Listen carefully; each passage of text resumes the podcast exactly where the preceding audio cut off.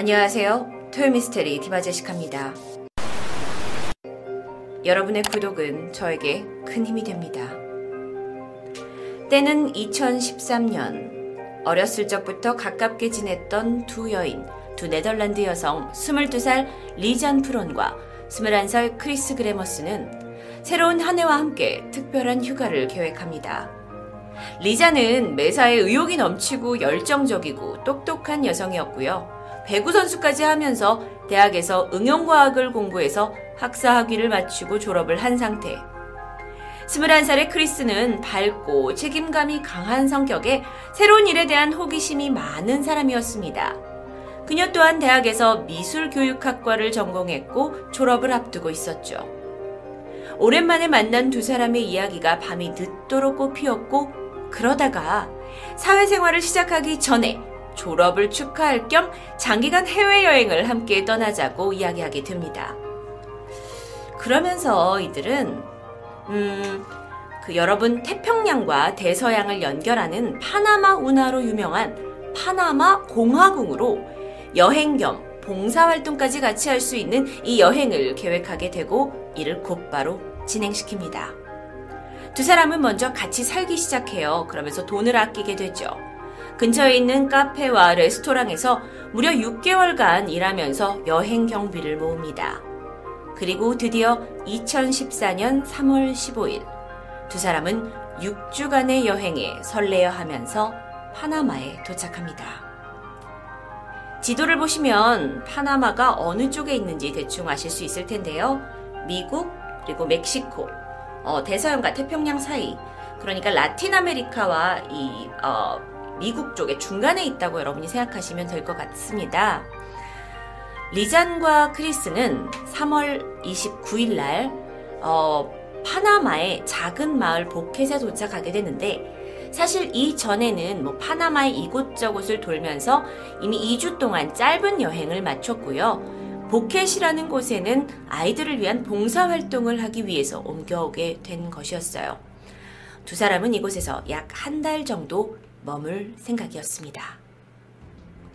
보켓이란 지역은 해발 1200m에 있기 때문에 다른 지역에 비해 비교적 시원하고 주위에는 우거진 산들과 고원에서부터 흘러내리던 칼데라 강의 그 시원한 풍경이 있기 때문에 굉장히 아름다운 마을이었습니다. 두 사람은 미리 예약해둔 그 숙소에 들어가게 되는데 숙소에 가봤더니 친절한 주인과 함께 주인이 기르고 있는 블루라는 이름의 귀여운 강아지도 있었어요. 정말 경치도 숙소의 아늑함도 모든 게 완벽했습니다. 도착 이후에 짐을 풀고 약 이틀간 두 사람은 평온한 life를 즐깁니다. 아침에는 숙소의 강아지 블루와 함께 산책 겸 주변 트레킹을 가고요. 점심을 먹고는 아이들이 학교에서 돌아오는 시간에 맞춰서 영어와 미술을 가르치는 그런 봉사활동 스케줄이었어요. 그렇게 도착 3일째인 4월 1일 아침도 다른 날과 다르진 않았습니다. 상쾌한 공기를 마시면서 눈을 뜬 두 사람은 강아지 블루를 데리고 근처 바루라는 화산을 둘러싼 구름과 나무가 우거진 숲 근처로 하이킹을 떠나게 됩니다. 두 사람이 바루산 근처에 도착했을 때는 오전 11시쯤이었는데요. 한가롭게 걸으면서 뭐 핸드폰으로 풍경을 막 찍어댔고 동시에 페이스북에 이 사진을 올리면서 와, 우리가 이렇게 아름다운 곳에서 트레킹을 하고 있다고 자랑하기도 했습니다. 그런데 이날 밤 해가 지고 제법 늦은 시간이 되었는데도 리잔과 크리스가 숙소로 돌아오지 않습니다.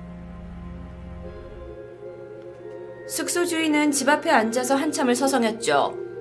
하이킹의 매력에 빠져서 종종 늦은 시간에 돌아오는 사람들이 있기도 했지만 두 사람은 사실 도착한 지 며칠 안 되는 사람들이었는데 이렇게 늦은 시간까지 돌아오지 않으니까 걱정이 됩니다. 그렇게 주인이 한참을 서성거리다 짤랑거리는 소리를 들었고 그쪽을 보니까 강아지 블루의 그 목걸이 소리였습니다. 그래서 반가운 마음에 블루를 불렀죠. 했더니 강아지가 쫄랑쫄랑 강아지 주인 곁으로 옵니다. 그런데 이상합니다. 분명 같이 나갔던 리잔과 크리스가 보이지 않는 것이었어요. 주인은 약 20여 분 정도 더 기다리다가 일단 숙소 안으로 들어갑니다. 뭐? 다 큰 성인들이고 낯선 곳에 위험한 곳에 억지로 뛰어들어갈 정도로 무모한 사람들이 아닌 것으로 판단했기 때문이었어요. 뭐 그리고 더 늦은 시간에 돌아올 수도 있고요. 다음날 아침 8시가 되었습니다. 누군가 숙소 문을 두드렸어요. 리잔과 크리스가 예약한 이 현지 투어 가이드였습니다. 가이드는 다소 화가 난 얼굴로 두 사람이 아직까지 약속 장소에 나오지 않았다면서 주인한테 두 사람을 좀 깨워달라고 부탁을 하게 되는데 주인도 옷을 대충 챙겨 입고 리잔과 크리스의 방으로 갑니다. 그런데 아무런 인기척이 들리지 않았어요. 주인은 불현듯 어젯밤에 강아지가 혼자 들어온 것이 생각나면서 불길한 예감에 마스터키를 가져와서 방문을 열었는데 방 안에는 아무도 없었습니다. 주인은 곧장 경찰에 신고를 하고 구조 요청을 합니다.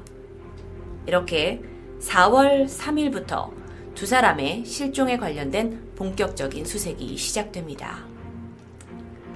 어, 파나마 경찰은요, 이 전문 수색 인원과 더불어서 현지 주민들에게 협조를 구해서 합동 수색을 펼치게 됩니다.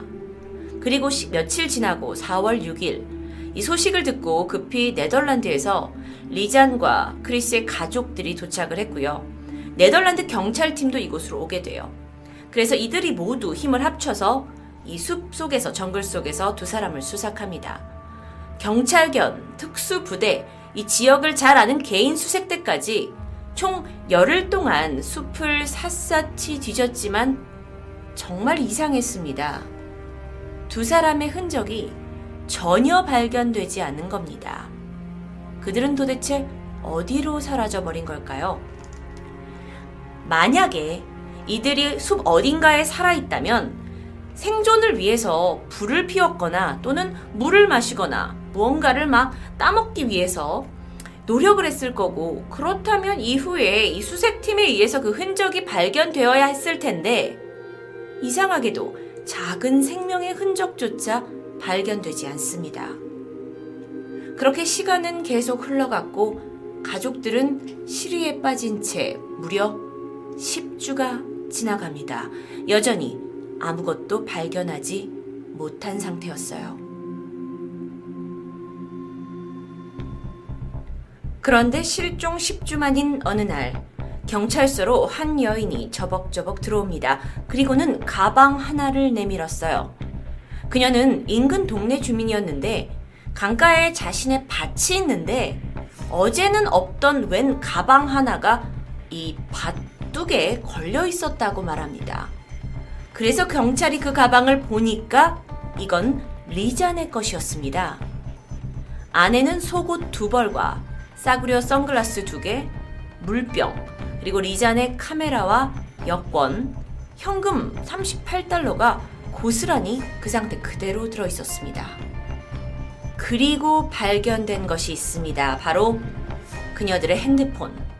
물이 들어가지 않게 잘 방수 포장이 된 핸드폰 두 개가 있었는데 리잔과 크리스의 것이었죠. 이게 결정적인 단서일 수 있습니다. 이것을 분석하면 그들의 마지막 위치를 파악할 수 있고 이를 토대로 수색한다면 분명 두 사람을 찾을 수 있는 상황이었죠. 경찰은 바로 휴대전화를 꺼내서 조사를 시작합니다. 그런데 두 사람의 핸드폰을 통해 안타까운 사실들이 하나둘 밝혀지기 시작합니다. 핸드폰 기록에 남아있는 이 시간대를 보니까 하이킹을 간다고 인터넷에 업로드한 사진들, 그리고 이후에 통화를 한 기록을 대조해 보니까 경찰과 응급구조대의 번호가 사진 업로드 후 1시간 정도부터 몇 차례 찍혀 있는 거예요. 무슨 얘기냐면 이들이 하이킹을 시작한 지 1시간 만에 길을 잃은 것으로 추정이 되는데요. 어, 핸드폰 속에서 발견된 그녀들의 그저 천진난만한 모습들입니다. 시간대별로 보자면 약 오후 4시 39분 크리스의 핸드폰으로 처음 구조 요청을 어, 전화로 시도를 하죠. 그리고 약 10분 뒤인 4시 51분에 이번엔 리잔의 핸드폰을 이용해서 네덜란드와 파나마 두 나라 경찰 모두에게 구조 요청 전화를 겁니다. 하지만 깊은 산속이라서 전파가 잘 통하지 않았고요. 4월 3일 1초 이상 지속된 구조 요청 전화는 오직 한 통뿐이었습니다. 그러니까 그나마 그게 1초 이상 지속이 된 거고 나머지는 걸리지도 않았던 거죠. 4월 5일 리전의 핸드폰은 배터리가 다 나가버렸기 때문에 더 이상 쓰지 못합니다. 다행히 크리스의 전화기는 무사했지만 4월 6일 이후에 제대로 사용할 수가 없었던 것으로 조사됩니다. 여기서 좀 이상한 게 있는데 자신의 핸드폰을 사용할 수 없던 이유가 몇 차례, 여러 차례 비밀번호를 틀린 기록이 남아 있었기 때문이었어요. 자동으로 락이 걸려버린 모양인데요. 그리고 나서 4월 7일부터 4월 10일까지 총 77차례에 걸쳐서 구조 요청 전화를 건 시도가 있습니다. 굉장히 다급했던 상황이겠죠. 하지만 이 모두 연결되지 못했고요. 이마저도 4월 11일 핸드폰 전원이 꺼지면서 희망이 사라져 버립니다. 경찰은 핸드폰 속 통화 기록을 제외하고 다른 정보를 살피기 시작했어요. 카메라 안에는 4월 1일 이 두 사람이 등산로를 오르는 그 기쁨에 가득 찬 사진들로 가득했죠. 구조대에 연락을 취한 기록 이전까지는 정말 숲을 이리저리 돌아다니는 사진들이 있습니다. 제가 몇 장 더 보여드릴게요. 이렇게 단독으로 같은 위치에서 찍은 사진이 있습니다. 여기는 지금 같은 위치로 추정이 되고요. 그 외에 어디선가 이제 걸으면서 그냥 야 여기 봐봐 내가 사진 찍어줄게 하는 모습들이 있고 또 약간 음, 더 어두워지면서 산속 깊이 들어가는 모습입니다. 어, 그러면서도 이제 이런 포즈를 취하면서 사진을 찍고 있죠. 자, 그런데 이상한 게 발견됩니다. 이렇게 평범한 사진들 외에, 어, 이 이후에 찍힌 사진들은 어딘지 모르게 소름 끼치는 사진들이었는데요. 분명 산 속에서 찍힌 것은 확실하지만 도대체 무엇을 찍으려는지 알 수 없는 사진 약 90여 장이 들어 있었습니다. 그런데 더 이상한 건 실종된 후 일주일 후인 4월 8일 새벽 1시부터 4시 사이에 거의 2분 간격으로 연속적으로 찍혀 있습니다. 사진을 보실 텐데요. 음, 핸드폰 속에 남아있던 사진. 그러니까 새벽이었기 때문에 어둠 속에서 무언가를 찍고 있는데 도저히 무엇인지는 제대로 알 수 없죠. 다음 사진 보시면 이것도 뭔가 뭐 강이나 산골짜기 근처에서 찍힌 것으로 추정할 수 있습니다. 그런데 또 다른 사진은 정말 아무런 의미가 없는 것처럼 보이기도 해요. 나뭇가지에 비닐봉지가 걸려 있는 이런 사진이었어요. 그리고 그 외에도 돌 위에 있는 사탕 봉지, 또 화장지처럼 보이는 무언가의 사진들, 그러다가 이 사진이 발견되는데 이게 어 크리스의 그 뒤통수가 뭔가 피가 흐르는 것처럼 보이는 그런 사진들이 발견됩니다. 분명 실종된 그녀들의 핸드폰이 발견되고 그 안에 증거들이 남아있지만 이 어떤 것도 무엇을 의미하는지를 제대로 알 수가 없었어요. 그래서 경찰은 우선 이 사진들이 찍힌 지점과 시점을 추론을 해서 그들이 아직까지 살아있을 것이다 라는 가능성을 염두에 두고 추적을 멈추지 않습니다. 일단 가방이 발견된 지점을 거점으로 해서 새롭게 수색을 펼치게 되는데 얼마 후입니다. 그 배낭이 발견된 지점에서 몇 킬로미터 떨어진 곳에서 어, 이 반대편 뚝의 바위 위에서 크리스가 입고 있었던 짧은 청바지가 발견됩니다. 그런데 또 이상한 게 있어요. 바지는 지퍼가 채워져 있었고요. 깔끔하게 개져서 가지런히 놓여 있었다고 합니다. 마치 누군가 정리라도 해놓은 것처럼요. 그렇다면 여기 제3자의 개입 가능성을 이야기할 수 있는 걸까요? 경찰은 이렇게 증거가 발견되면서 수색을 더 확장했지만 그 이후 별다른 단서가 발견되지 않습니다. 그렇게 시간이 계속 흘러갑니다.